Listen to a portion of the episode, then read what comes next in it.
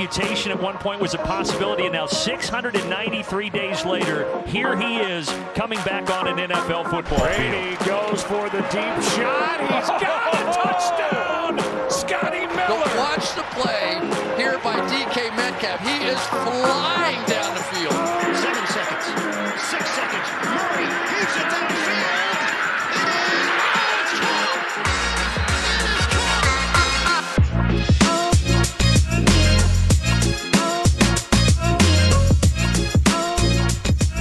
Welkom iedereen bij een nieuwe aflevering van de Sport Amerika NFL podcast.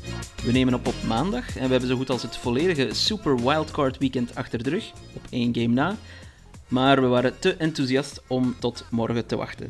Daarom gaan we vandaag al vijf van de zes wildcard games bespreken. Ik ben Toon Aert en vandaag word ik virtueel geflankeerd, net als vorige zaterdag, door Chris van Dijk en Lars Leeftink. Welkom heren. Goeiedag. Zijn jullie een beetje bekomen of zijn jullie al over de teleurstelling, eventuele teleurstelling van het wildcard weekend heen? Nou, ik moet zeggen dat de laatste wedstrijd die ik live gezien heb, dat was Cowboys 49ers. Eh dat duurde tot kwart over twee s'avonds of zo, s'nachts geloof ik. Nou, dat, ja, dat was met afstand volgens mij de, de, de wedstrijd waar het meest in gebeurde. Dus wat dat betreft eh, sloot het in ieder geval wel aardig af. Maar eh, ja, ik denk dat het voor Nederlanders heel erg goed was dat de twee minste duels eh, ja, op Eagles Buccaneers na natuurlijk eh, s s'nachts waren. Want eh, de- ja, drie van de vijf waren eigenlijk niet heel erg spannend. En jij, Chris, teleurgesteld? Ja, nou ja, een beetje. Je had eigenlijk gehoopt hè, dat de Eagles er wat meer een wedstrijd van zouden kunnen maken. En hè, toch een beetje als alles meezit, hè, dat je misschien een stuntje kunt plegen tegen de Bucks. Maar goed, dat heeft natuurlijk echt geen Er was geen regen. Geen, geen seconde, nee, daar lag het aan. Maar eh, nou ja, het heeft gewoon echt geen seconde in gezeten. en, eh, dus ja, weet je, halverwege het eerste kwart denk ik dat het wel duidelijk was dat de, de Bucks dit gingen winnen. Dus ja, weet je, het, het is meer dan je had verwacht van tevoren. Dus eh, nou ja, het is prima. En dan ben je er al redelijk snel overheen. Ja, kijk, je bent niet de enige die eh, teleurgesteld werd eh, dit weekend, maar daar hebben we het straks misschien heel kort nog Heel over. kort. Laat ons, eh, heel kort. Laat ons beginnen bij de momenten van de week, Lars. Jouw moment is eh, kinderen niet toegelaten, hè, denk ik. Eh, ja, we gaan het gewoon maar meteen met, over Bills Patriots hebben. Waarom ook niet? De wedstrijd waar we op zich niet heel veel over hoeven te hebben. Maar voor mij was het moment van de wedstrijd wel de dildo die in de endzone gegooid werd. Nadat de Patriots volgens mij voor de eerste keer de, de endzone wisten te bereiken. Volgens mij was dat Bourne die toen die touchdown scoorde. Eh, die keek ook achterom. Die, ik dacht in eerste instantie dat het een vlag was of zo. Eh, want hij had ook dezelfde kleur. Ehm, maar het bleek een dildo te zijn. Ja, het is natuurlijk Buffalo. Dus je hebt waarschijnlijk nog wel gekkere dingen gezien dan dit. Ehm, maar eh, ja, het, gek genoeg is het misschien wel het meest opvallende moment van die hele wedstrijd. Want de, ja, de wedstrijd zelf was natuurlijk niet heel erg spannend. Ja, inderdaad. Het- was wel, eh, ja, typeert de Bills Mafia wel. En, Ja, ja, ik, kan, ik kan er eigenlijk wel om lachen. Gelukkig is dat niet in de Nickelodeon-cast eh, gebeurd, zoiets. Ehm, ja, Chris, jij gaat ook naar die wedstrijd, eh, dacht ik. Jazeker. Ehm ik gewoon een moment uitgekozen op het veld. Ehm, eh, ik vond de, de interceptie van Micah Hyde, ehm, vlak voordat hij die bal bij Aguilar weg ehm, ja, weet te halen, toch wel echt wel een heel bijzondere play. Ehm, eigenlijk een beetje vanuit het niets, zie je daar helemaal niet aankomen. En in het begin denk je misschien nog dat misschien de paas van Mac Jones niet helemaal goed is, dat Aguilar meer had moeten doen. Maar als je dan de herhaling ziet en de foto's ziet, ja, het is gewoon echt de perfecte play van de verdediger. En ik denk dat zo'n enorm keerpunt is in de weg geweest in de wedstrijd. Komen we straks denk ik nog wel even over. Eh, ehm, tot dan toe, ehm, in ieder geval de, de drive van de, de Patriots die gewoon heel goed was. En nou ja, goed, en niet heel veel later eh, is die wedstrijd gewoon gespeeld. Ja, inderdaad. Eh, ik denk dat we toen ongeveer eh, vijf, zes minuten eh, bezig waren. En toen wist ik eigenlijk al dat het eh, niet voor zaterdagnacht zou zijn voor de Patriots. Dat was echt wel een, echt een schitterende play van, van Micah Hyde. En hij was uiteraard niet de enige die daar top was. Maar daar komen we straks nog, nog op terug. Ik heb een moment gekozen uit de Cowboys tegen de 49ers. Eh, ik dacht eerst voor de laatste 12 seconden van die wedstrijd te gaan, maar ik heb een licht vermoeden dat we het daar eh, met drieën nog wel over zullen hebben. Dus eh, ik ga voor de fake punt eh, die wordt gecalled. Dus een vierde poging en zes of zeven, denk ik. De ehm, Cowboys callen een, een fake punt. Die lukt tot groot jolijt van iedereen in het stadion. Maar dan de volgende play is dan een first and ten. Dan staat de, punt, de puntgroep, de special teams groep, staat nog steeds op het veld. Alsof ze opnieuw gaan punten. Nu, ik weet niet goed, ze wilden ja, de, de 49ers uh, verwarren, vermoed ik. Maar goed, de 49ers die wisten natuurlijk, die mannen gaan hier nooit punten op een first down. Waarom zou je dat doen? Dus die play ging helemaal de mist in kregen een delay of game tegen de Cowboys en verloren terug terrein. Dus uh, dat ja, volgens mij stonden typeerde... ze ook echt 20 seconden op het veld of zo, voordat ze een keer van het ja, veld afgingen. Ja. Ja, en dan wilden ze snel nog wisselen tussen special teams en offense en het ging ja. eigenlijk gewoon helemaal de mist in. Um, het typeerde, denk ik, de coachingavond uh, van Mike McCarthy in, uh, in Dallas. Ja. Goed, gaan we naar de wedstrijden natuurlijk van het uh, Super Wildcard Weekend. En we gaan dat doen in chronologische volgorde deze keer. Dus we beginnen op zaterdag. Een historische avond, denk ik, Lars, in Cincinnati, waar de Las Vegas Raiders op bezoek kwamen. Ja, sowieso het, het, geluid wat te horen was bij de Bengals. Dat zag je ook bij, bij, bij een paar van die penalties van de Raiders. Het was heel moeilijk voor, voor de Raiders om überhaupt elkaar te kunnen verstaan. Het geluid was echt, uh, ja, je kon wel horen dat het even geleden was dat de Bengals in de playoffs zijn geweest. Ja, echt een heksenketen, ja, niet normaal. absoluut. En dat zag je ook terug in die penalties. Die waren daar bijna allemaal wel oorzaak van. Um, ja, de, met rust, of eigenlijk vlak voor rust, toen de Bengals, wat was het, 20-6 voor stonden. Ze hadden eigenlijk op dat moment al meer voor moeten staan. Want tot op dat moment waren ze eigenlijk gewoon beter. verdediging speelde prima, maar vooral Burrow en Chase en die, die passing offense was weer fantastisch. Uh, offensive line deed het, deed het heel erg goed. We hebben Ngakwe in deze wedstrijd überhaupt niet gezien. Crosby zagen we eigenlijk pas in de tweede helft. Um, maar eigenlijk die, die, ja, die touchdown vlak voor rust van, van, van de Raiders... die zorgde er eigenlijk voor... Goede drive trouwens van Derek Carr, was niks mis mee. Die zorgde eigenlijk voor dat het momenten een beetje omkeerde. En in de tweede helft kwamen er vervolgens ook nog blessures bij de Bengals. vooral defensive line. Uh, ook Hinton viel uit, uh, naast Hendrickson en Ogunjobi. Uh, dus vanaf dat moment was er ook geen pass rush meer. kreeg Carr steeds meer tijd om te gooien. En ja, de Bengals pass defense, daar hebben we het zaterdag over gehad, is niet de beste in, in, in de league. En dat bleek in die tweede helft wel als je daar geen druk meer op Carr kan zetten. En ehm, ja, daardoor kwamen ze eigenlijk terug. ik zag sommige mensen ook klagen over dat de, de, de, hoe heet dat, de Raiders voor twee field goals gingen. In dat, volgens mij was het één in het derde en één in vierde kwart. Twee in het vierde kwart, sorry. Um, volgens mij waren dat redelijk logische calls. Op het moment dat je die field goal maakt, je die sowieso nodig om op gelijke hoogte te komen. Um, en op het moment dat je die maakt, is het gewoon een één possession game. En uiteindelijk krijgen ze aan het einde mede daardoor ook gewoon de kans om die wedstrijd te winnen. En ook dat was wel weer een goede drive. Dat ook wel weer en dan komen we straks nog wel over de, de refs denk ik uh, terug. Maar die, die, die roughing the passer call was echt lachwekkend. Uh, die de Bengals tegenkregen. Um, en uiteindelijk ja, komen ze in de buurt, volgens mij was het 15, 20 yard line. En uh, ja, gooit Carr vervolgens een interceptie. Die bal komt niet eens in de buurt van de endzone. Dat is eigenlijk al het meest pijnlijke misschien wel van allemaal. Uh, maar goed, met die interceptie was de wedstrijd natuurlijk afgelopen. Um, en hebben de Raiders zich denk ik, vooral dankzij die penalties, uh, die, die fumble natuurlijk in, in de eerste helft ook nog. die hele rare actie van, van Barber bij, bij een kick-off waar hij hem op de 5 yard line viel.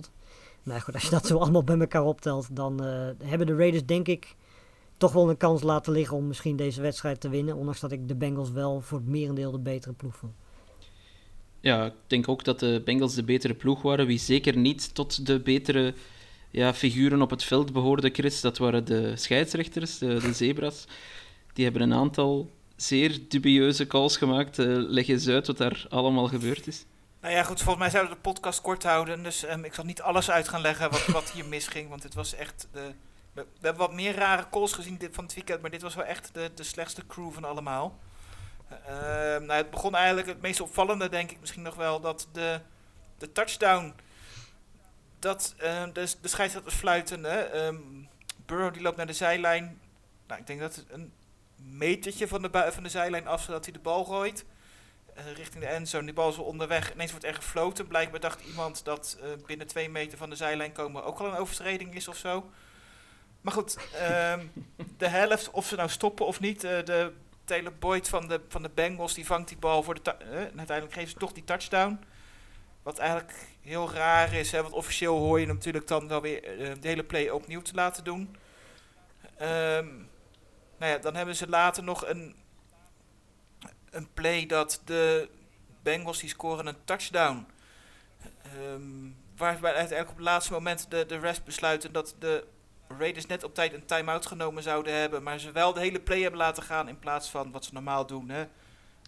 De- Het spel begonnen is, dan, dan fluit je af als het aan de hand is. Hè. Denk bijvoorbeeld aan de volstart. Maar, maar dit keer niet. Hè. Ze lieten eigenlijk de hele play afgaan. En eh, nadat ongeveer iedereen in de Bengals eh, het feestje gevierd had, kwamen ze met de beslissing van ja, ehm, het wordt toch een, een time-out. dus eh, ja, en nou ja goed, hè, de, de roughing the passer. En ze kunnen denk ik nog wel even doorgaan. Eh, het was eh, echt een, een verschrikkelijk om naar te kijken. Het is zonde in zo'n wedstrijd dat het zo zwak is. Eh, en je zou toch denken dat er wel, gezien ze normaal 16 wedstrijden in een, in een weekend kunnen hebben, dat ze wel meer als eh, zes goede scheidsrechters kunnen vinden. Maar dat bleek niet mogelijk. Nou, wat- wat hun uitleg is, vind ik eigenlijk nog lachwekkender. Want na de wedstrijd kwamen ze natuurlijk met de uitleg dat, dat die, dat fluitsignaal dus was nadat Boyd de touchdown had gevangen.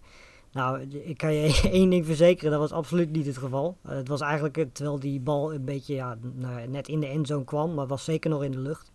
Eh, dus volgens de regels hebben ze gewoon niet goed gehandeld. Aan de andere kant, ja, eh, volgens mij was, was, waren de Raiders gewoon echt verslagen. Het was niet zo dat, dat die Trevor Murray, die safety, nog eh, die bal kon gaan vangen of zo. Nee, en dus en zelfs- het- had geen nee. impact gehad op de play. En het was, ook als ze niet gefloten hadden, gewoon een touchdown geweest. Maar volgens de regels hadden ze deze natuurlijk niet mogen tellen. Nee, ik denk ook niet dat, eh, weet je, uit achteraf. eh, er, zijn een hoop rare dingen gebeurd, hè, maar uiteindelijk, hè, en ze waren heel slecht. Maar hè, het is niet dat de, de Raiders hierdoor verloren hebben. Ik denk dat, eh, Nee. hè, dat, dat gewoon de Bengals, hè, wat we ook al zeiden, gewoon de betere ploeg waren. En wat dat betreft ook niks Nee, maar je gestolen kunt het ook eh, aan elkaar afstrepen. Ja. Hè? Want de Bengals krijgen daarna twee dingen niet mee. Die, eh, de, weet je, dus als je dat bij elkaar afstreept, dan kom je ongeveer gelijk uit. Eh, en het probleem is gewoon dat, eh, als ik het goed... eh, volgens mij zijn dit ook niet, eh, zeg maar, ja, de, de, de, de groepen... eh, scheidsrechters die je normaal in het reguliere seizoen hebt. Dus in principe worden Nee, gewoon inderdaad. de beste uitgekozen. Die worden dan, zonder dat ze ervaring hebben met elkaar, gewoon bij een wedstrijd neergezet. En eh, dat was niet alleen in deze wedstrijd, maar ook in al die andere. Zie je gewoon duidelijk dat dat, eh, dat, dat problemen oplevert. Dat dat communicatiedingetjes oplevert. En dat er dan meer fouten gemaakt worden. Ik snap niet zo heel erg goed waarom je als je 17, 18 weken lang eh, bepaalde vaste groepjes hebt van, van scheidsrechters. En dat je dat dan juist in de play-offs op de belangrijkste momenten uit elkaar gaat halen. Dat eh, begrijp ik niet. En daar hebben we volgens mij afgelopen weekend wel weer het, het voorbeeld van. Ja, maar aan, aan, dat Ja. denk ik, aan de ene kant ben ik het wel met je eens. Maar er zitten ook dingen bij. Ik denk dat het maakt niet uit in welke crew jij zit. Maar je weet toch wel dat die witte lijn, dat dat de, de zijlijn is. En dat dat niet twee Ja, meter in het veld is. Dat, dat heeft niks met, met, met, met crews eh, of communicatie te maken. Dat is gewoon iemand die denkt van, joh, hey, ik heb een fluitje in mijn hand. Wat kan ik, eens laat ik eens even kijken wat ik ermee kan doen. En dat er dan ineens blijkt geluid uit te komen. Dat, eh, dat was Ja. gewoon, ja, dat, dat, ik weet niet wat daar dan gebeurt, maar dat is gewoon heel raar. Nou, hij had hem al in zijn mond ook voordat Burrow überhaupt die bal Ja. gegooid had. Dus ik weet niet waar hij op zat te wachten om op te fluiten. Maar hij had er wel veel zin in in ieder geval. Ja, ik denk nog eens een eh, pleidooi misschien om, eh, om toch eens te kijken richting eh, professionele scheidsrechters die er echt heel de tijd mee bezig kunnen zijn. Maar goed, dat zal eh, nog niet voor volgend seizoen zijn, denk ik. Eh, toch even terug naar de spelers, eh, Lars. Ja. Joe Burrow, Jamar Chase, toch opnieuw de gouden combinatie, denk ik, zaterdag. Chase toch weer 116 yards. Ja. Burrow foutloos of zo goed als foutloos. Ehm, ze leken beide geen enkele last te hebben van stress of van druk dat de Bengals voor de eerste keer sinds 1991 nog eens een playoff game konden winnen. Ehm, ja, zijn deze jongens eh, nu echt gearriveerd? Zijn Nou ze ja, nog te stoppen, de Bengals? Ehm, nou, het is duidelijk dat de Raiders dat niet konden. De- Eigenlijk, hun sterkste punt was eigenlijk zelfs in, in het eerste kwart. Waar, waar, de eerste helft eigenlijk voornamelijk. Eh, ja, die twee die beginnen een beetje, nou beginnen niet te lijken. Ze lijken heel erg al op, op, op Rodgers Adams en op Mahomes Kelsey qua, qua connectie die ze hebben. En eh, dat komt natuurlijk ook omdat ze in LSU al met elkaar gespeeld hebben een paar jaar. Dus die, die kennen elkaar natuurlijk al langer dan alleen in de NFL. En dat, eh, dat, dat heeft dit jaar duidelijk geholpen. En eh, de cornerbacks van, van, van, van de Raiders, wie er ook op stond, die konden helemaal niks doen. Faison, die arme, arme rookie, die had compleet geen kans. Eh Trufant, die natuurlijk wat ervaren is, die had ook geen kans. Ehm, en het meest opvallende was nog wel dat, dat ze dit eigenlijk allemaal deden zonder dat Higgins echt een grote rol speelde. Sterker nog, die had maar één catch voor 10 yards. Eh, dat kwam natuurlijk omdat eh, Casey Hayward erop stond. Eh, maar goed, ja, dat laat ook wel zien hoe sterk deze, de, dit team is. Want je schakelt er eentje uit, maar dan heb je Boyd en Chase nog over. En zelfs Uzoma, die in het midden van het veld heel vaak open kwam, die had ook nog een goede wedstrijd. En ja, dan zie je maar dat, dat, je eigenlijk niet eens een running game nodig hebt. Want die hadden de Bengals totaal niet in deze wedstrijd. Nee, Ehm, nee, maar goed, ja, het, het, het, het was ook niet nodig, want Burrow en die passing game werkte fantastisch. Alright, ja, de Bengals. eh, het is wel uitkijken naar, eh, naar hoe ze het eh, de volgende ronde doen, natuurlijk. Ehm, ja, dat wordt, dat wordt denk ik echt een mooie partij op bezoek bij de Ja. Titans. Ehm, Ik hoop wel dat ze er in die wedstrijd iets meer voor gaan. Dat geldt voor meerdere teams in, Ja. van afgelopen weekend. Meer voor gaan op fourth down. Want het, volgens mij kikten ze vier of vijf field goals. Terwijl ze in de buurt van de endzone zaten. Of 15, 20 yards of zo. Ja, dan denk ik wel van... Dan kun je ze af en toe kun je toch wel eens... Zeker als je zo'n offense en zo'n quarterback hebt... wel een gokje waren. Ja, in de tweede helft werd er zelfs enkel nog maar via field goals eh, gescoord. Maar goed, de Bengals toch wel een beetje het sprookje van de NFL intussen. En ik denk dat er heel weinig, eh ja, alleszins neutrale fa- fans zijn die, die, ze, die ze niet willen zien verder gaan op deze manier. hè. Ja. Ehm, wie we niet meer terug gaan zien, eh, Nou komt het. tot, eh tot jolijt van heel veel neutrale fans, denk ik. Of zo heb ik het toch ervaren de afgelopen paar dagen. Wie we niet meer terug gaan zien, dat zijn de New England Patriots. Die werden naar huis gestuurd door eh, de perfecte Buffalo Bills. Ik denk toch dat we dat kunnen zeggen. Eh, de Bills waren... Ja, dominant is zelfs een... Ja, dominant is, is een te zwak woord. Ze waren letterlijk perfect. Chris, het is met pijn in het hart dat ik jou hier het woord geef, eh, maar... eh, Vertel eens hoe jij deze wedstrijd beleefd hebt.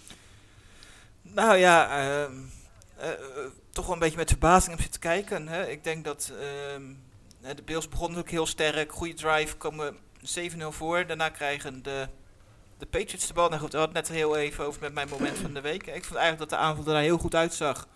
Hè, dat ze eigenlijk vrij snel in de buurt van, ehm, van de red zone komen. En dan komt die, die, die paas naar Eckler en dan lijkt het eigenlijk ehm, gelijk te gaan worden. Eigenlijk met die paas van de weg zit Eckler vrij is, ziet hem gaan. Ik denk dat het een touchdown wordt. En op het moment komt Hyde komt uit de lucht vallen, pakt die, plukt die bal eruit voor de interceptie. Eh, opnieuw gaan de, de Bills vrij gemakkelijk onder leiding van Josh Allen, die wel eens mindere wedstrijden heeft gespeeld, denk ik, dan afgelopen zaterdag. die eh, loopt weer het veld over, eigenlijk over. Hè. Komen 14-0 voor. En daarna is het wel, eh, ja, wel, wel duidelijk hoe, hoe dominant ze eigenlijk zijn. Hè. En dan zie je dat het daarna vrij snel nog voor rust wordt het ook nog 20-0 omdat eh, ze waren nog niet helemaal perfecte Bills, want ze misten gewoon twee eh, PAT's. Ik bedoel, dan heb je je aanval die zo hard zijn best doet, zo goed werkt. En dan het enige wat je als kicker hoeft te doen is die ballen erin trappen. En dat, dat mislukte twee keer. Toevallig had hij in het re- reguliere seizoen allemaal gemaakt. Eh, maar hier dan niet. Nou ja, tweede helft. Nou, je, je weet dat het de Patriots zijn, dus hè, je durft eigenlijk niet, niet weg te kijken. Ik heb de wedstrijd zondagochtend teruggekeken. En eh, ja, ik ben eigenlijk heel eh, toch wel hele wedstrijd blijven kijken. Normaal denk je bij andere wedstrijden eens dit is gespeeld. En denk van, nou, de Patriots die verzinnen zo weer iets, die komen straks terug. Maar het zat er eigenlijk geen moment in. eh, ehm, vrij snel tweede helft nog interceptie van, op, op Mac Jones door Milano. Waardoor het 33-3 stond voor het moment dat de Patriots eerste touchdown scoren. Maar ja, het, het, het is daarna nooit meer echt een wedstrijd geweest. En wat dat betreft was dat een... ja, toch wel verrassing om, eh, om, om te zien na toch wel een hele goede fase in het seizoen van de Patriots. eh, had ik dit toch niet helemaal aanzien komen. Nee, nee, ik ook niet. Eh, ik, had, ik had er goede hoop op. Ik had ze ook gecalled natuurlijk. Daar heb ik danig spijt van. Ehm, maar het was voor mij vooral verdedigend echt een, een compleet drama. Ze waren soft. Het, het tackelen kwa- kwam er helemaal niet. Hè. Ze waren heel slecht in het tackelen. Ze waren heel slecht in de coverage ook. Eh, goed, ja, wat wil je als je Josh Allen eh, 308 yards eh, laat gooien? Ehm, de run game konden ze eigenlijk ook niet afstoppen, want Devin, Devin Singletary die zag er ook eh, fenomenaal uit- uit. Sorry, haalt eh, twee touchdowns. Josh Allen zelf uiteraard loopt eh, 66 yards. Trouwens, Allen, ja, ik denk dat ik heb zelden een quarterback eigenlijk zo een goede wedstrijd zien spelen. Hij deed letterlijk wat hij wou. Zelfs als hij de bal weg wou gooien, belandde hij nog in de eindzone voor een touchdown. eh, bij Dawson Knox. En eh, om even te duiden, Josh Allen die heeft een, een passer rating gehaald eh, zaterdag van 157,6.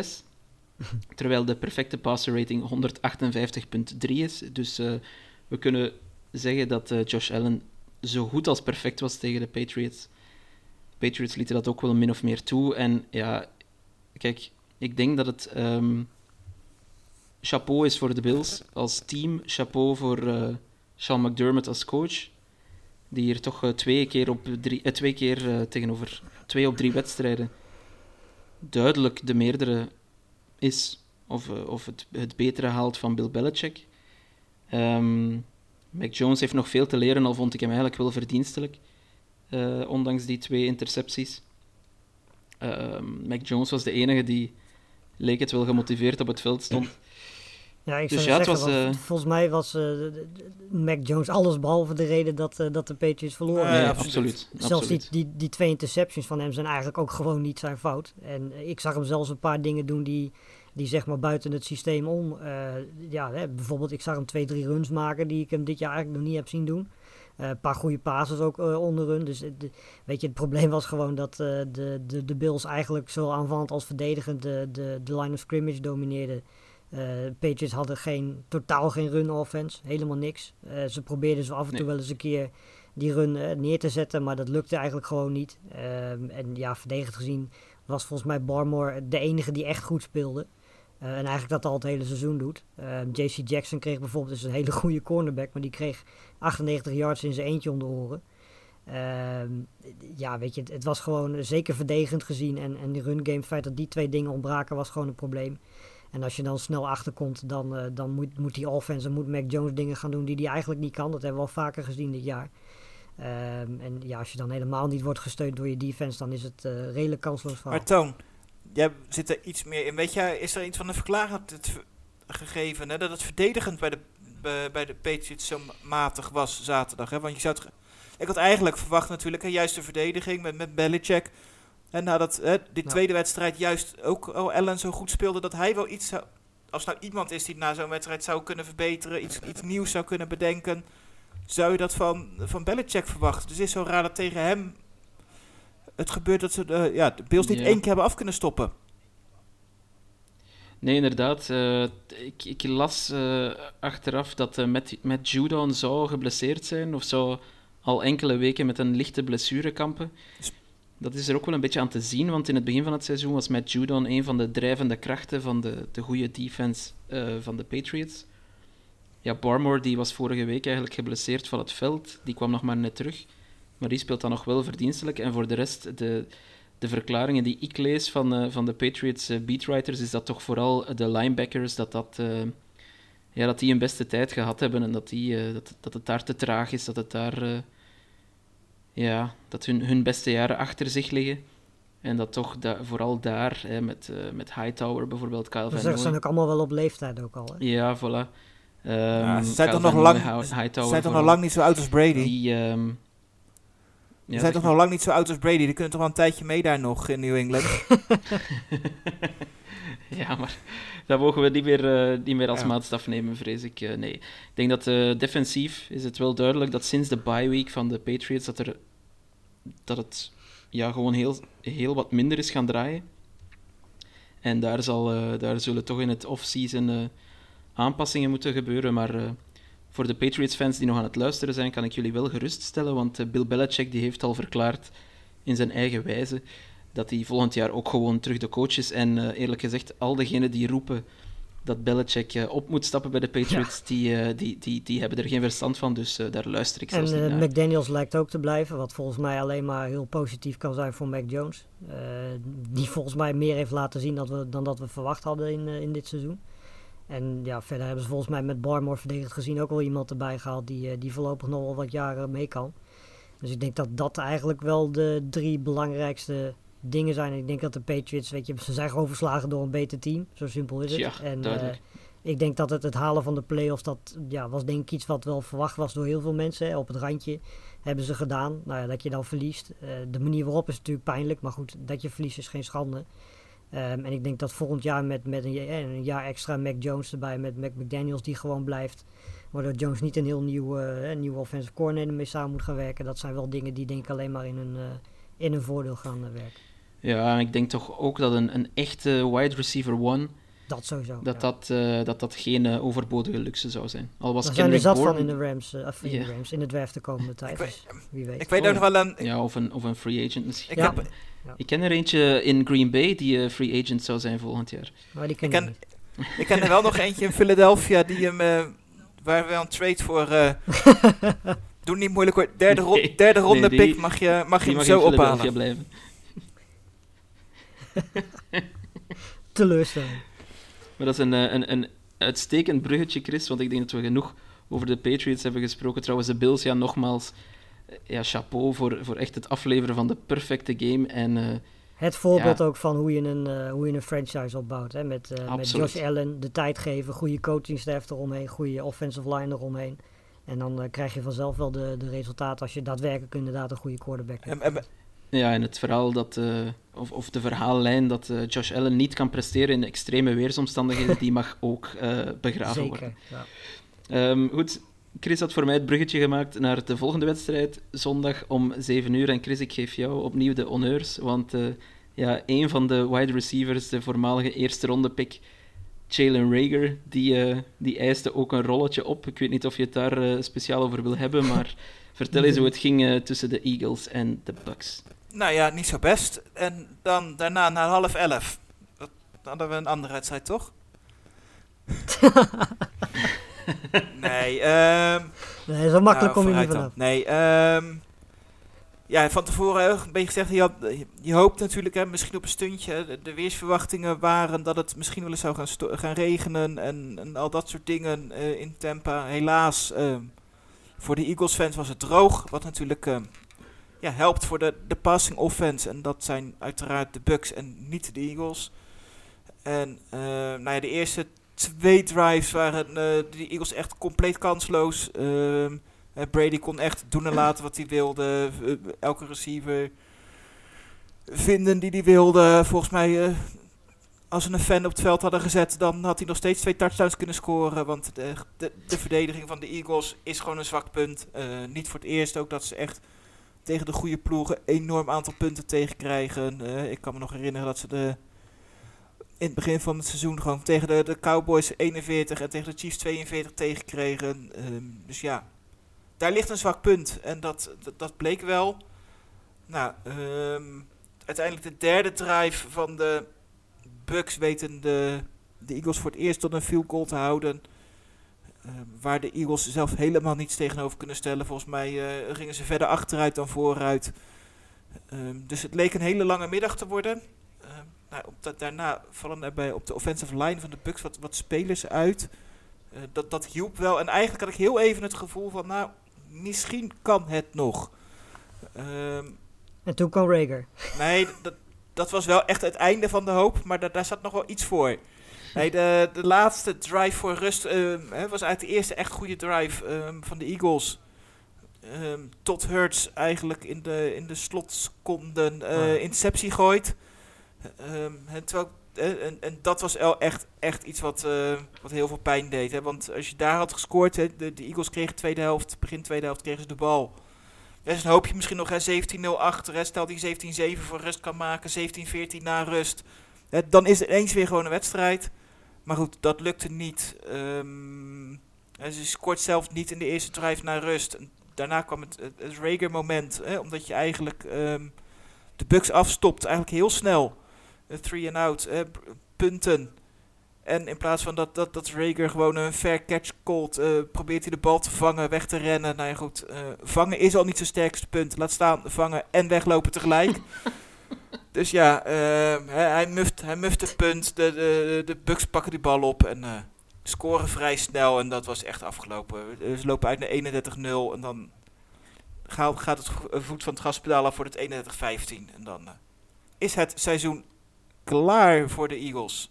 En heeft het toch een week langer geduurd dan van tevoren verwacht. Dus, Ja, Lars, ehm, moeten het toch even over de quarterback hebben, denk ik. hè. Zijn eerste, zijn eerste playoff-wedstrijd, eh, Jalen Hurts, Ja. had zich eigenlijk in het, in het seizoen... Ik weet nog dat ik in de preview schreef dat hij zich toch in de harten had gespeeld van de, van de Eagles-fans. Heeft hij daar zich eh, za- eh, zondag terug een beetje uitgespeeld? Of, of is dat te Nou, streng? v- volgens mij kan het zo wel heel erg hard gaan in, in Philadelphia. D- dit was echt geen goede wedstrijd van Hurts. Eh, hij kreeg ook niet veel hulp, want er waren ook een paar ballen die gewoon niet gevangen werden. Maar die interception was... eh, eigenlijk beide intercepties waren niet goed. Er waren wel ballen die te hoog waren of die niet precies genoeg waren. En op zich, die, die offensive line van de Eagles deed, deed, eh, deed op zich heel erg goed die, die, die blitz van de Buccaneers oppakken. Dus hij kreeg op zich best de tijd. Alleen, ja, wat hij ermee deed was eigenlijk niet goed genoeg. En je, je kreeg eigenlijk gedurende de wedstrijd een beetje medelijden met, met de defense van de Eagles. Want op zich na die eerste twee, drie drives eh, waren ze heel erg goed aan het spelen. Ze profiteerden inderdaad van het feit dat die offensive line uit elkaar gevallen was van de, van de Buccaneers. Ehm, de coverage was beter, maar ja, daar heb je niet zoveel aan als je bijvoorbeeld, als je vervolgens inderdaad een Raker fout ziet maken.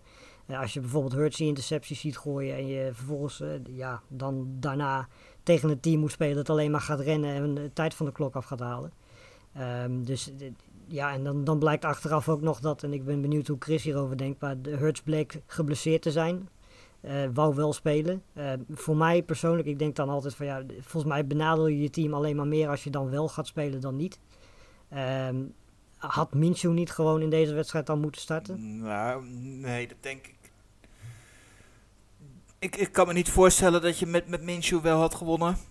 Ehm, hè, als je dan de, de rest van het spel ziet en ik denk dat je naar de toekomst kijkt, hè, dat, dat daar Hurts gewoon heel belangrijk is. Ik denk dat het goed is dat hij gewoon een playoff wedstrijd gespeeld heeft. En ik denk dat de Bucks echt qua, qua matchup echt de, de slechtste van de, de top 4 is wat die de Eagles konden treffen. We hebben een uitstekende run defense en een, een matige passing offense. Uh, defense, hè, dat Ja. is net precies hè, waar de kracht van de Eagles wel en niet liggen. Ehm, hè, ik Ja. denk dat ze de andere tegenstander hadden getroffen. en, eh, het klinkt heel cliché dat het een heel ander verhaal was geweest. Maar hadden ze wel wat meer een wedstrijd van hebben kunnen maken, denk ik. Eh, ik denk dat dit echt, echt de lastigste ploeg was die de, die, de Eagles hadden kunnen treffen. En ehm, je ziet nu in dit soort wedstrijden nu met Hurts erbij ook wel waar je zwakke plekken liggen. Eh, en, en ik hoop dat ze in ieder geval nog een jaartje met Hurts doorgaan. Dat verwacht ik ook wel. En maar goed, je hebt drie eerste ronde picks. En, en dat moet er gewoon voor zorgen dat je volgend jaar gewoon een betere ploeg omheen kan bouwen. Nog wel een eh, shout-out naar eh, Darius Slay trouwens. die weer een hele goede wedstrijd speelde. Op zich had hij, eh, volgens mij, hoeveel yards had Evans in totaal? Volgens mij meer dan 100. Ja, 100, eh, 117. Ja, en hij gaf, hij gaf Slay stond voor het merendeel op Evans. En die, kreeg maar, die, die verzamelde maar 30 yards tegen hem. Dus op zich was Slay sowieso, die, die secondary was in de eerste twee drives. En eigenlijk ook de derde nog wel, was vrij matig. Maar daarna ging het, ging het een stuk beter. Maar eh, de- ja, S- Slay liet wel weer zien in, ten opzichte van bijvoorbeeld een JC Jackson, waarom hij echt wel een hele goede cornerback is. Ja, absoluut. En, en toch wel een, eh, een, een snub voor, eh, voor het All-Pro First Team, zou ik denken. Zeker ja, als je dan over ziet... eh, Trevon Dix eh, hebben. ja, voilà. Als je ziet wie er in zijn plaats in staat, Oh, dan had dat ook anders kunnen zijn. Ehm, ja, defensief ging het beter voor de Eagles op een ge- gegeven moment. En dat kwam misschien ook wel doordat twee offensive linemen ehm, van de. Bucks geblesseerd raakten. Tristan Wirfs en Ryan Jensen. Nu, Jensen die kwam wel nog terug, de center. En speelde de hele wedstrijd uit. Ja, Wirfs, Wurf kwam ook even terug. Die hobbelde ook terug het veld op. Dat vond ik dan eerlijk gezegd eh, echt heel vreemd. Die heeft een, eh, een enkel sprain. Ja. Ze lijken beide kans te maken om volgende week gewoon te spelen. Maar we hadden in dat verband eh, ook een, eh, een luistervraag van eh, Pelle Jongen, als ik dat juist uitspreek. Wat gaat de impact zijn van eh, de blessures van deze heren op eh, de kansen voor de Bucks in de volgende Ja. ronde? groot. Want eh, ten eerste weet je niet of, of Ronald Jones en Fournette eh, volgende week fit zijn en terug zijn, of je daarop kan terugvallen. En ja, weet je, dit zijn ook niet twee, zomaar twee offensive linemen die je hier hebt. Dit, dit zijn all pros en, en jongens die echt heel hoog worden aangeschreven. Ehm, en als je dan straks tegen, tegen een LA Rams team dat een Aaron Donald heeft en tegen een, een Arizona team dat straks JJ Watt terug heeft. Eh, ja, da- daar ga je niet heel vrolijk van worden, denk ik. En, en zeker ook dan daarna, eventueel hè, tegen, tegen de 49ers. Als je daar tegen moet met zonder die twee heren, dan wordt dat echt wel een lastig verhaal. Dus dat kan op lange termijn wel echt een, eh, een hele pittige pil. Want je zag het ook in deze wedstrijd toen die eh, invaller van Wurs erin kwam. Volgens mij zo'n beetje de eerste of tweede snap uh, bukte Kerrigan hem meteen omver.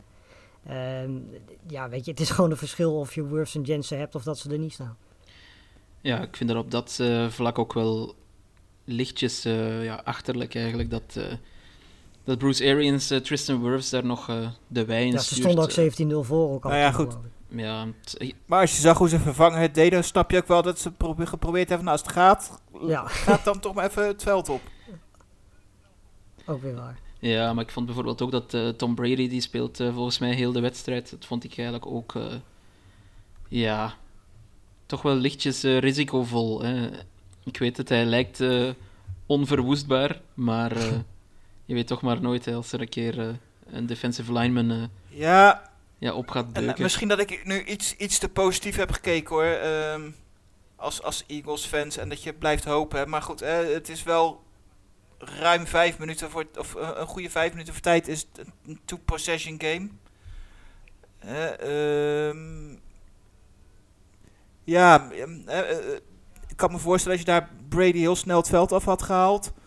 En, en, en je raakt de bal kwijt, dat je misschien nog een touchdown om je oren krijgt met een two-point conversion. Dat je denkt van, nou, misschien hadden we het beter toch niet kunnen doen. Ja, ja inderdaad.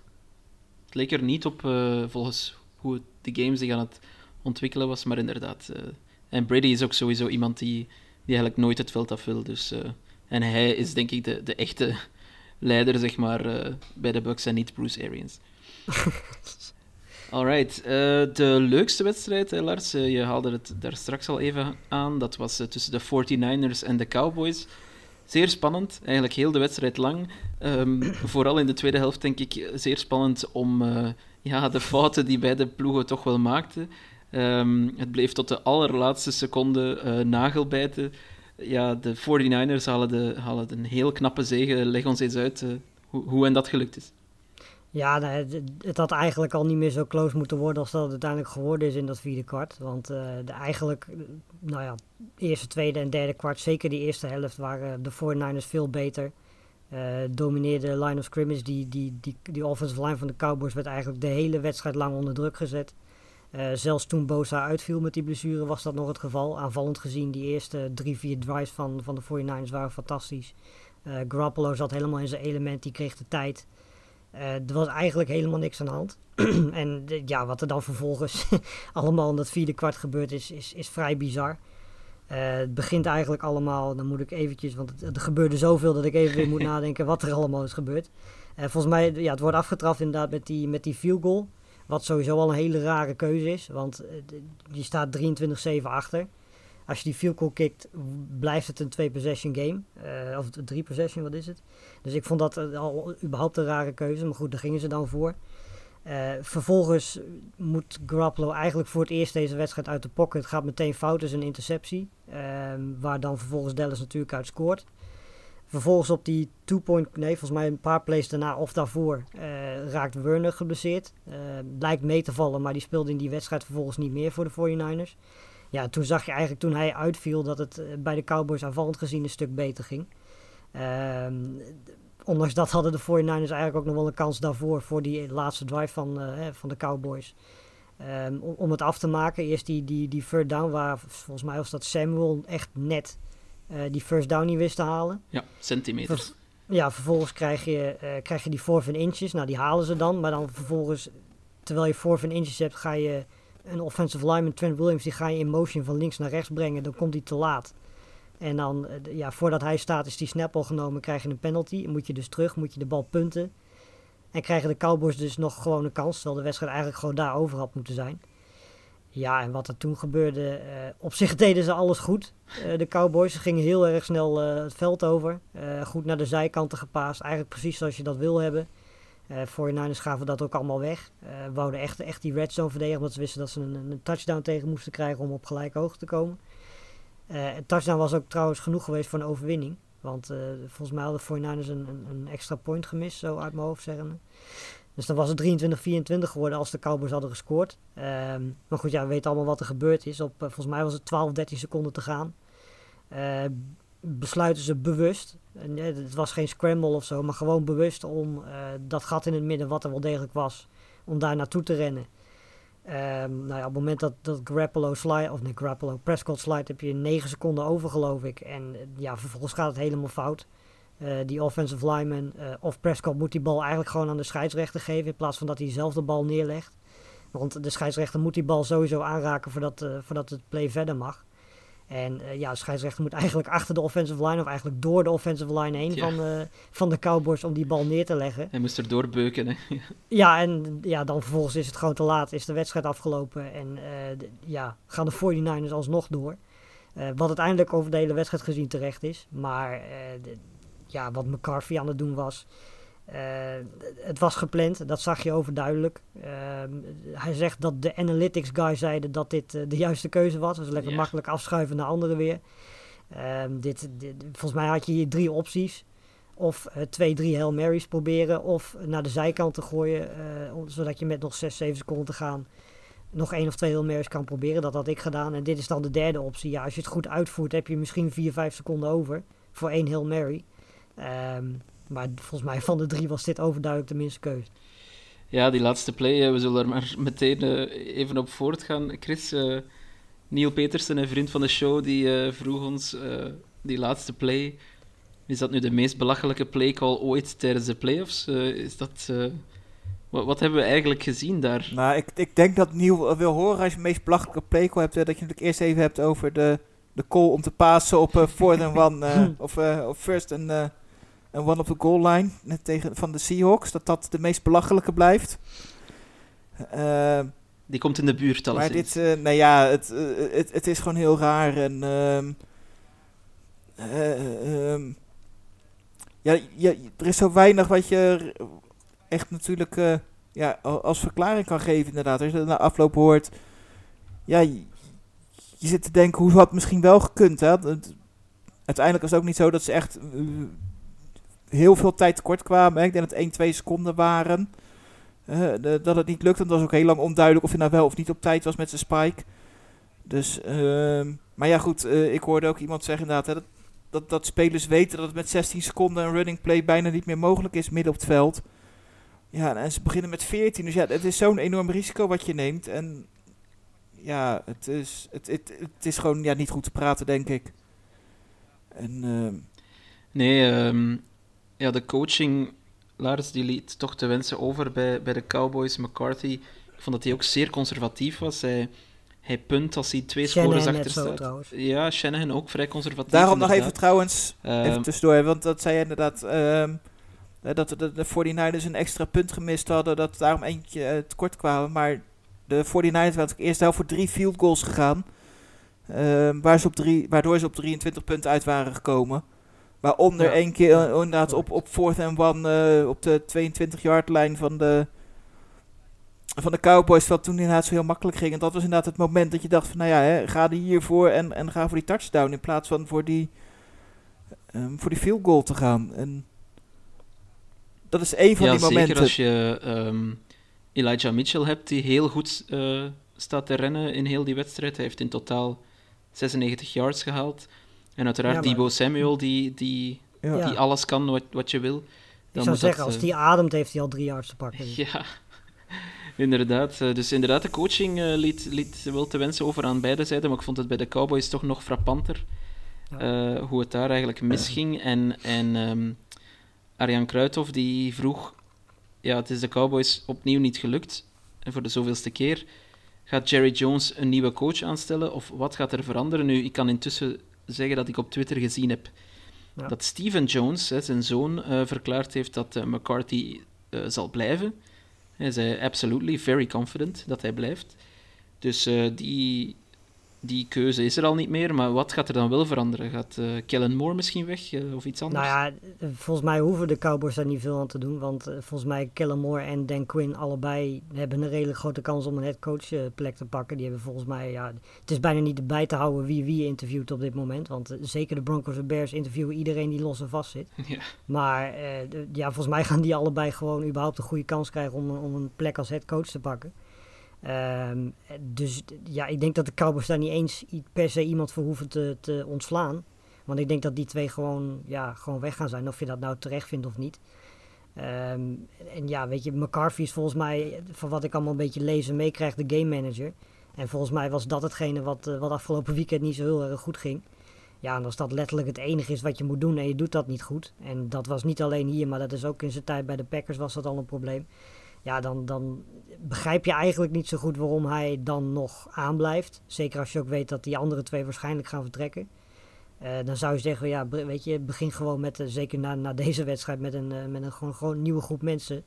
Ehm, want ja, dat er meer in dit team zitten dan dat ze er dit seizoen en vooral in de playoffs uitgehaald hebben, dat mag wel duidelijk zijn. Ja, nee, Ja, de, de Cowboys hebben natuurlijk geen geschiedenis van snel van coach te veranderen. Hè. Jason Garrett die bleef ook eh, veel langer Ja. dan nodig was eh, zitten, terwijl hij elk seizoen eh, 8 om 8 ging.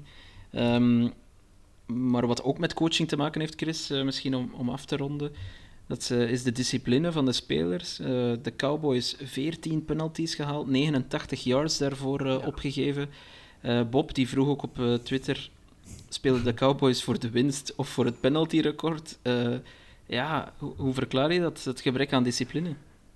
Ja, eh, lastig. Hè? Ehm, zeker heel veel eh, penalties hè, voor de snap bij, hè? false start of ehm offsides. En, en dat, dat lijken toch gewoon concentratiefouten te zijn. En dat, dat kan je toch niet voorstellen bij, bij zo'n wedstrijd als dit. Dus ehm, ja, aan wie dat ligt, vind ik heel lastig eh, in te schatten. Ik weet niet wat de afspraken daarbij zijn. Eh, maar ik vind het wel heel interessant om te gaan kijken wat er nu met Dan Quinn en, en Kellen Moore gaat gebeuren. Hè? Want en gaat deze wedstrijd bijvoorbeeld ook invloed hebben op, op hun kansen? Hè? Want het, het schijnt ook dat die laatste playcall eh van Deck, dat, dat die bij Kellen Moore vandaan kwam. En nou ja, goed. Als jij dan de, een, een, een goede ploeg bent, hè, de Vikings bent of de Broncos bent, hè, vertrouw je dan dat je zo'n coach, dat dat jou verder gaat helpen? Kijk, er zijn ook wel een aantal ploegen dat denk van, nou ja, goed, hè, die zijn al lang blij dat ze iemand hebben met een beetje verstand van voetbal. Maar eh, ik ben, ja, dat soort dingen. Hè, eh, er ging vorig, volgens mij vorig seizoen wel een beetje het verhaal. Dat juist natuurlijk hè, ploegen die aan het zoeken zijn. En eh, nu in, midden in die interviewronde zitten wel heel erg kijken naar wat hun ploegen in de playoffs doen. Van, van de kandidaten, de, van de coördinatoren die ze interviewen. En ja, dan, dan zou je toch verwachten dat, hè, dat nou ja, de, de coördinatoren bij de, bij de Bills enorme indruk gemaakt hebben. En de banen voor het uitzoeken hebben. En dat de, de Cowboys misschien wel aan moeten gaan nemen wat ze hebben. En, maar een andere optie die ik las is dat ze juist McCarthy toch ontslaan. En dat ze dan juist een van hun twee eigen mensen, die blijkbaar toch wel de kwaliteit hebben om ergens hoofdcoach te worden, om, om die zelf door te schuiven, die ze nu eenmaal toch in huis hebben. Nou, volgens mij hebben we daar eh, vorig jaar ook wel een goed voorbeeld van gezien bij eh, Brian de Bol, die offensive coordinator van de Bills. Die kreeg volgens mij vorig jaar voor de playoffs ook heel veel, en dat doet hij nu trouwens weer, Nu opnieuw, ja. heel veel eh, ja, kansen hebben om, om, om headcoach te worden. Alleen vorig jaar tegen, tegen de Colts, tegen de Ravens, was het natuurlijk aanvallend gezien alles behalve goed bij hun. En vervolgens bleef hij uiteindelijk aan als, als offensive coordinator, omdat hij niet gekozen werd als headcoach.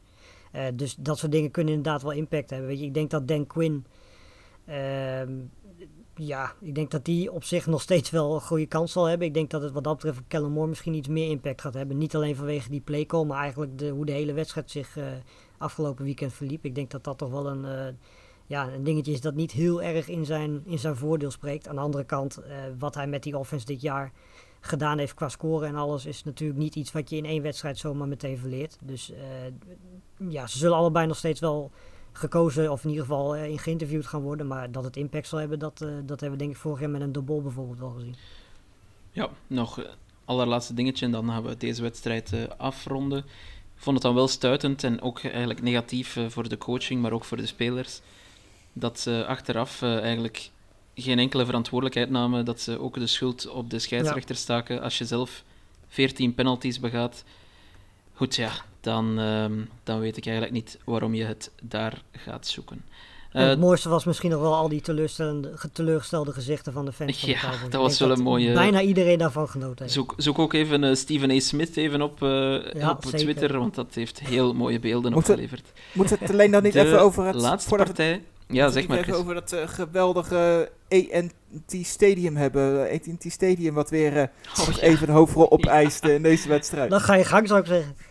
Dat eh, het duurste stadion zo'n beetje van, nou ja, nu niet meer, we hebben nu SoFi Stadium, hè, maar dat de verkeerd, eh, eigenlijk zo verkeerd gebouwd is dat de zon in de ogen schijnt van de spelers en dat ze dat dachten van, het is indoor, dus dat maakt niet uit, maar dat ze dan glazen ramen erin zetten, zodat uiteindelijk nog de, de zon midden in de ogen van de receivers schre- scheen, dat eh, op third down echt een bal compleet miste, dat je echt in de herhalingen zo goed kon zien. En dan nog het, scorebord wat te laag hangt, dat weer een, eh, een punt tegen zich aangekregen. Het is eh, ja, echt Mensen die van tevoren al eh, het stadion inrennen, om een of andere reden. Ik weet niet Ja. precies Ja, waarom. schijnt dat, een vak met, goed. volgens mij is er een, vak met staanplaatsen en zo met, met eh, geen vaste plek hebt. Dus dat daarom iedereen moest rennen om een, een Ah. plekje te vinden. Ja. Juist. Cherry Jones heeft blijkbaar eh, niet door dat in Texas af en toe de zon eh, schijnt.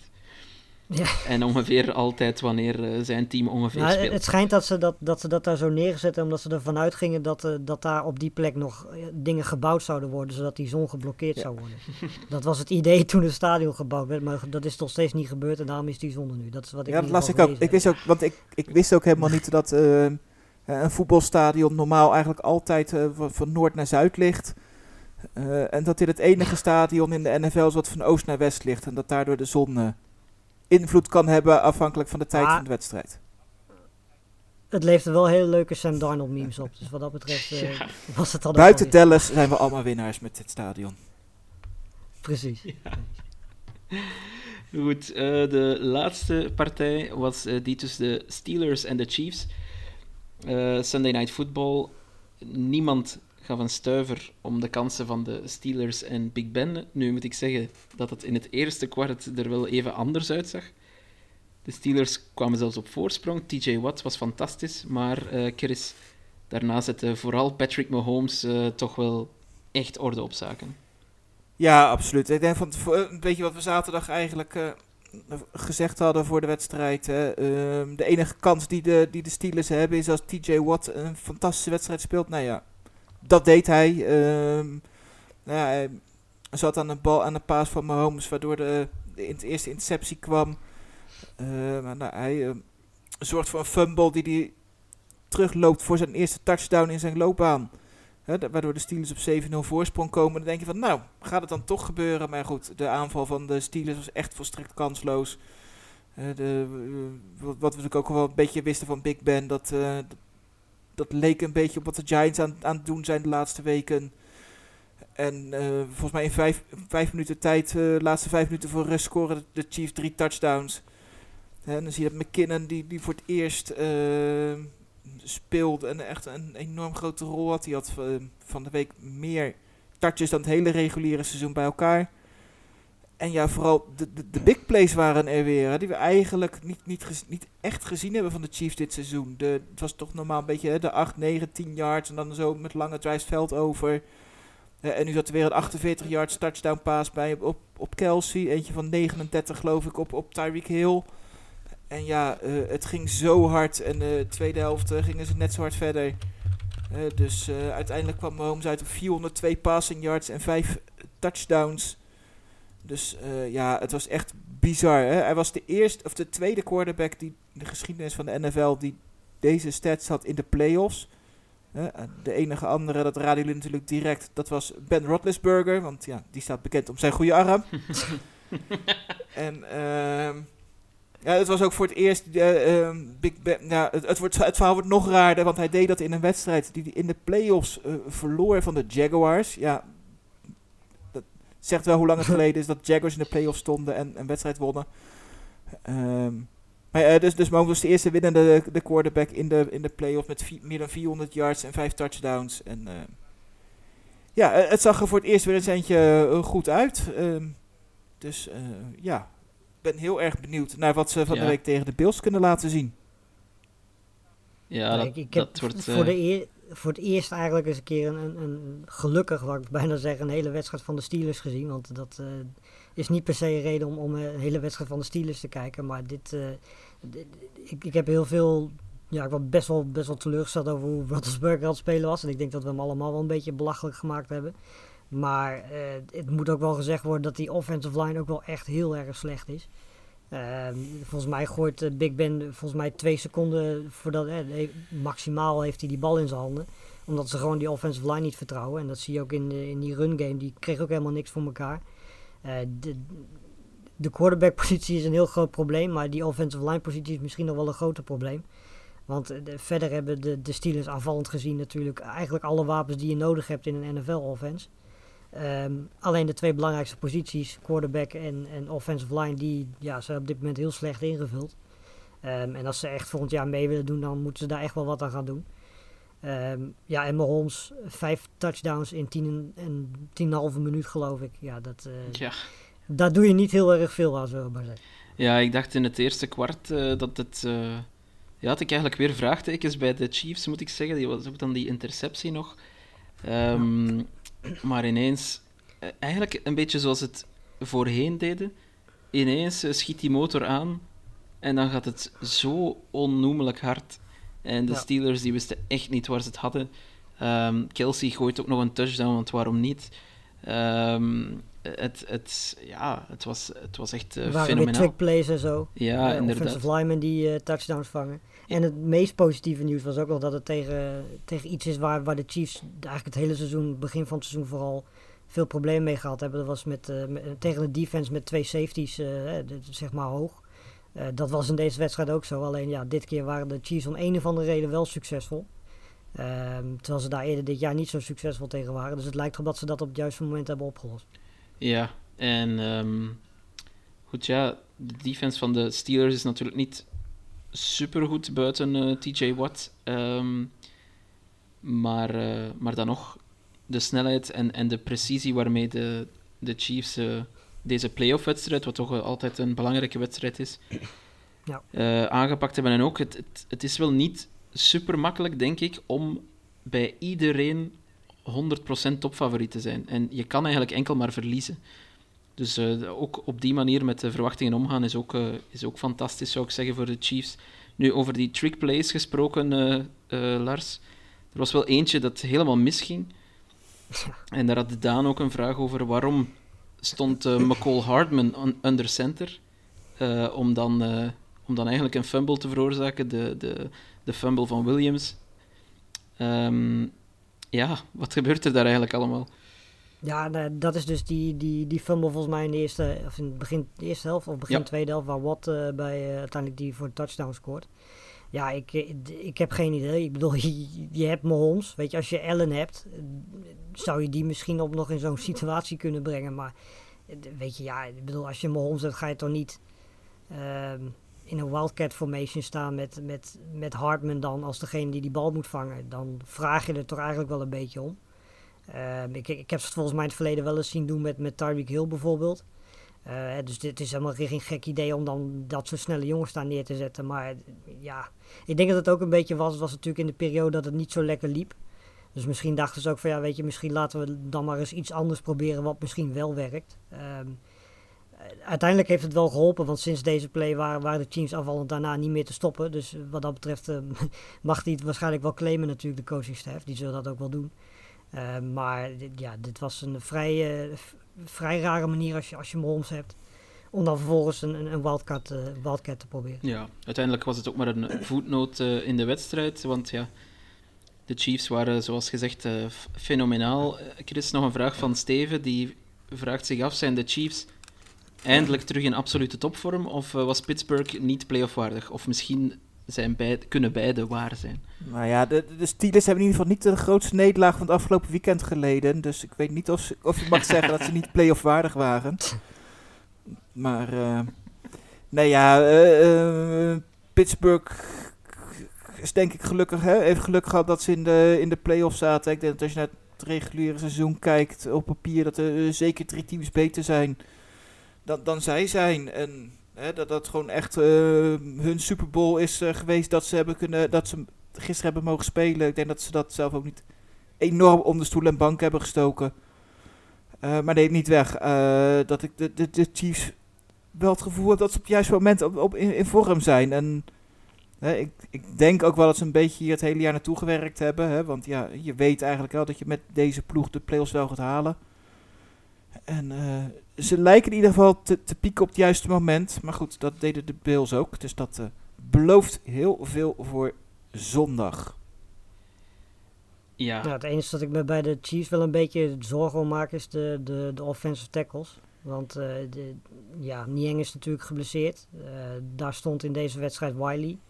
Nou ja, die werd eigenlijk bij elke snap werd hij werd hij verslagen door Watt. Dat is op zich geen schande natuurlijk, want Watt is een hele goede speler. Maar Eh, aan de andere kant ook Brown was ook niet fantastisch. Uh, Hightower bijvoorbeeld versloeg hem wel een paar keer. Dus dat, dat is en blijft wel aanvallend gezien het grootste probleem. Maar goed, aan de andere kant, uh, ja, als je Mahomes in deze wedstrijd zag... Uh, zelfs Watt speelde dus een hele goede wedstrijd. Maar ja, Mahomes heeft hem eigenlijk niet of nauwelijks gezien. Um, dus laten we hopen dat dat zo blijft gaan. Maar goed, afvallend gezien is dat volgens mij wel de plek waar de, waar de Bills volgende week zouden... of komend weekend zouden kunnen toeslaan. Ja, ik denk wel dat we echt volgende week om 1.30 uur s'nachts is dat uh, zondag. Um, de nacht van zondag op maandag, moet ik zeggen. Um, ja, dat dat toch wel echt een, een fenomenale wedstrijd is waar we naar uit kunnen kijken. Eigenlijk de AFC Championship game, maar dan al in de divisional round. Um, gaan we nog even over een paar vragen, want er zijn er wel wat geweest vandaag, waarvoor onze oprechte dankbetuigingen. Mitch, Chris die vroeg zich af uh, hoe zien jullie Bengals tegen de Titans? Uh, ja, de Titans secondary vrij matig uh, dit seizoen en de aanvallende kracht van de Bengals ja, die, die, die staat op zijn hoogtepunt bijna, zouden we kunnen zeggen. Dus ja, hoe kijken we er naar uit? We gaan waarschijnlijk meer in detail previewen later in de week, maar misschien kort. Ja, erg benieuwd. Ehm, hè, we hebben, ik vind de Bengals, hè, het blijft toch een beetje af en toe een, een wisselvallige ploeg. Ehm, ik denk dat dat ze zaterdag, hebben we ook al een beetje gezegd hebben, niet super, nog niet eens super goed waren. Dat ze hoop kansen misten, vooral de red zone meer uit hadden moeten halen. Uh, ik denk dat tegen de Titans ook wel moet. Uh, de vraag is ook even, hoe fit zijn de Titans? Hè? Ik denk dat daar de rest van de loop van de week wel iets meer duidelijk in gaat worden. Maar ja, waarschijnlijk komt Derrick Henry terug. Uh, dus ja, op dit moment zeg ik toch, ondanks hoe, hoe leuk en goed we de Bengals allemaal vinden. Ik denk van ja, als je met zoveel moeite van de Raiders wint, dat de, de Titans toch licht favoriet vindt op dit moment. Wat denk jij, Lars? Uh, ik denk dat uh, als de Titans één ding kunnen doen wat de Raiders in het weekend, wedstrijd van afgelopen weekend niet deden, dat was uh, Burrow meer onder druk zetten. En dat kan tegen deze offensive line echt wel van de Bengals, want die is echt niet zo fantastisch. Als de Titans dat voor elkaar kunnen krijgen, dan, dan gaan de Titans dit makkelijk winnen, want dan haal je gewoon de kracht van de Bengals weg. Uh, en Burrow zal echt, echt dan wel wat plays maken. Maar als je met die defensive line en met een, met een Simmons, met een Landry, als je daar de, druk kan zetten op Burrow, dan, ja, dan ben je al een heel eind, denk ik. Ja, ik geef voorlopig het lichte voordeel aan de Titans. Ook Derrick Henry, die waarschijnlijk terugkomt. Dat is toch... ja, dat opent zoveel mogelijkheden ook voor uh, Tannehill om de play-action te doen. Dat dat... Ja, um, ja dat dat misschien wel de doorslag kan geven. Een, uh, een volgende uh, vraag ging eigenlijk ook over de Bengals onrechtstreeks. Een vraag van Yuri. Um, de Bengals hè, hebben eindelijk een playoff game gewonnen sinds 1991. Nu zijn het de Lions met de langste drought in de playoffs wat overwinningen betreft. 30 seizoenen alweer. Wanneer, Lars, jij, jij kent de Lions beter dan wij, wanneer verwacht je een een playoff win voor de Lions? Of misschien een playoff uh, deelname? Misschien is dat de eerste vraag die we moeten stellen. Ja, nou ja, volgens mij hebben ze de afgelopen zomer, en dat hebben we dit jaar ook wel in, in hun spel af en toe gezien, hebben ze wel een uh, goede stap gezet natuurlijk met, hè, met Penny Sewell die goed speelde, Sam Brown die zagen we goed spelen. Ze hebben natuurlijk nog steeds Swift Hawkinson, dus in principe is qua offensive line, qua wapens, aanvallend gezien alles. Alleen er zijn twee plekken waar ze echt nog beter moeten worden. Eén um, is verdedigend en dan voornamelijk gewoon in zijn geheel. Uh, pass rush, noem het allemaal maar op. Nou, daar gaan ze waarschijnlijk in de draft van, uh, van dit jaar wel wat aan doen. met of Thibodeau of met Hutchinson natuurlijk. Ja, en quarterback, weet je, met, met Garrett Goff ga je, ga je ver komen. Dat hebben de, de, de Rams op zich wel laten zien. Maar goed, daar zat natuurlijk ook een goede coachingsterf achter. Um, met Goff ga je denk ik, weet, dat is gewoon een overbrug quarterback. Ik denk dat we volgend jaar nog een keer Goff krijgen. En dat de Lions er verstandig gaan doen om hun team daaromheen nu te bouwen. Um, en dan volgend jaar zullen er echt wel wat leuke quarterbacks in de draft zijn, 2023. En ik denk dat dat het moment is dat dan misschien wel het laatste belangrijke gedeelte van de rebuild, dat is dan dus de quarterback. Uh, ja, als ze dat doen, als ze die. en, en een betere offensive coordinator dan, dan Anthony Lynn, want ja, die zat gewoon niet op zijn plek daar. Uh, die is alweer weg, denk allemaal, ik uh, trouwens. Ja, precies. Ja, die is zeker weg. Dus daar, als ze daar ook nog iemand weten neer te zetten, bijvoorbeeld een Bill O'Brien. Die, die zou daar volgens mij in die rol fantastisch kunnen, kunnen gaan, spelen, gaan presteren. Dus ik denk dat als je. Ja, er zijn genoeg opties en ze zijn de goede kant op wat gaan. Maar ik denk dat het zeker nog wel twee jaar uh, gaat duren. Chris, iets eh, aan toe te voegen? Wat de Lions betreft? Eh, nou ja, ik denk dat ze volgend jaar de playoffs wel eens kunnen gaan halen. Want eh, dan eh Aaron Rodgers wil ergens anders gaan spelen. Davante Adams heeft geen contract meer. dus eh, dan zal zomaar eens vijf of zes overwinningen genoeg kunnen zijn om de divisie te winnen. Als je Jordan Love daar ook nog eens als quarterback hebt. Dus Ja, als dat gebeurt, dan, dan denk ik dat de Lions wel eens ver kunnen komen. Maar nee, wat Lars, eh, maar en serieus, hè, eh, wat, wat Lars zegt, hè, ze zijn op de goede weg, het heeft tijd nodig. En ik denk dat het belangrijk is hè, dat ze dat geduld wel blijven houden. En dat ze niet, geen, geen rare, gekke dingen gaan doen eh, om, om het misschien te versnellen met een aankoop die, die duur blijkt te zijn en waar je niks aan hebt. En, eh, en dat ze gewoon eh, de tijd nemen en dan... eh, kan het ook wel weer sneller gaan dan we denken. Dus eh, twee jaar vind ik eh, een goede, goede inval, goede insteek. Ze moeten vooral niet doen wat de Giants gedaan hebben. nee, nee, Dat is voor Nee, dat is iedereen wel een goede tip. inderdaad. nooit de Giants kopiëren. Eh, Andy Niels Dalton, een, een Red Rifle-fan eh, misschien, eh, die vraagt zich af, eh, behalve het geld eh, voor de NFL zelf, wat is eigenlijk het voordeel van die extra wildcard spots? Chris, ja, de Eagles, Steelers, eh, de Patriots zelfs, eh, zegt, eh, zegt Andy ook. Die hebben toch eigenlijk niks te zoeken in de playoffs? Ehm, zo zou je het wel kunnen zeggen, ja. Ehm, maar goed, ja. ehm, eh, ik denk dat het ook een heel klein beetje rot uitkwam dit jaar. Hè. We hadden vorig jaar op 2 en 7 ehm, de Buffalo Bills tegen de Indianapolis Colts. Nou, de, de Bills waren de, de 2 seed met 13 overwinningen. De Colts waren de nummer 7 met 11 overwinningen. In een seizoen met dus een wedstrijd minder. Om even aan te geven hoe sterk de AFC vorig jaar was. Dat je met 11 overwinningen de nummer 7 seed was. En dat was gewoon 27-24 eh, eindstand. Een hartstikke leuke wedstrijd. Dus het, het, kan wel. Hè. Ik denk ook afgelopen weekend dat als we niet de- dat we met de Chiefs en de Bucks misschien wel twee van de drie beste ploegen in de NFL op de, op de twee seat hebben gehad.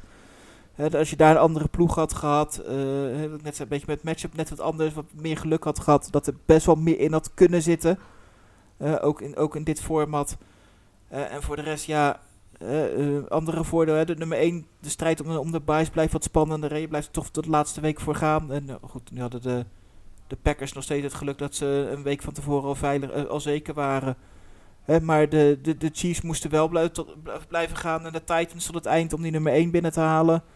Hè, met, met het voordeel van een week vrij. Dus het maakt het wel leuker. En dat eh, kan zorgen dat je een, eh, een wat mindere wedstrijd tussen zit. Maar goed, eh, ik zeg maar zo, slecht voetbal is altijd beter dan geen voetbal. Tja, zo denk ik er eigenlijk ook over. eh, wat denk jij, Lars? Nee, ja, precies dat. Weet je, ik bedoel, het, eh, het levert de NFL meer op. Het, het houdt het reguliere seizoen in ieder geval eh, heel spannend. Hè. Dat hebben we de afgelopen twee jaar wel gezien. Ehm, ja, en dat dan vervolgens inderdaad die wedstrijden op, op, op Colts Bills na niet heel erg spannend worden. Dat eh, moeten we dan maar voor lief nemen, denk ik. Inderdaad, wat, ja, wat Chris zegt. Slecht voetbal is beter dan geen voetbal. Ja, ik vind het ook gewoon leuk dat er maar één ploeg is per conference die, die beloond wordt, zeg maar, om, om de beste te zijn. Dat Ja. eigenlijk, eigenlijk vind ik dat wel een tof systeem. Ehm, een laatste vraag van eh, Mark Deriks. Eh, is het terecht dat David Cully bij de Texans eh, het veld heeft moeten ruimen? Chris, je hebt daar nog over geschreven voor eh, sportamerika.nl. Ik denk dat ik je antwoord ken. Nou, ik weet het niet. Ik vind dat, ik vind dat ik, aan de ene kant, ehm, op basis van zijn sportieve prestaties, denk ik het niet. hè. Ehm, hè, goed, van de week volgens mij ook al gezegd hè, dat hij waarschijnlijk eh, al wel weet wie, wie zijn opvolger moet gaan worden. En dan denk ik, ja, aan de andere kant, weet je, als je de kans hebt om, om de coach van jou, jouw keuze te, te halen, dan moet je het vooral doen. Hè. Je hebt uiteindelijk maar één verantwoordelijkheid, dat je zo goed mogelijk eh product aflevert, zo goed mogelijk een ploeg aflevert en dat je presteert. En als jij denkt dat je met Brian Flores, die het misschien gaat worden, een, een betere kans hebt om de Sean Watson te houden als die ooit mag gaan spelen.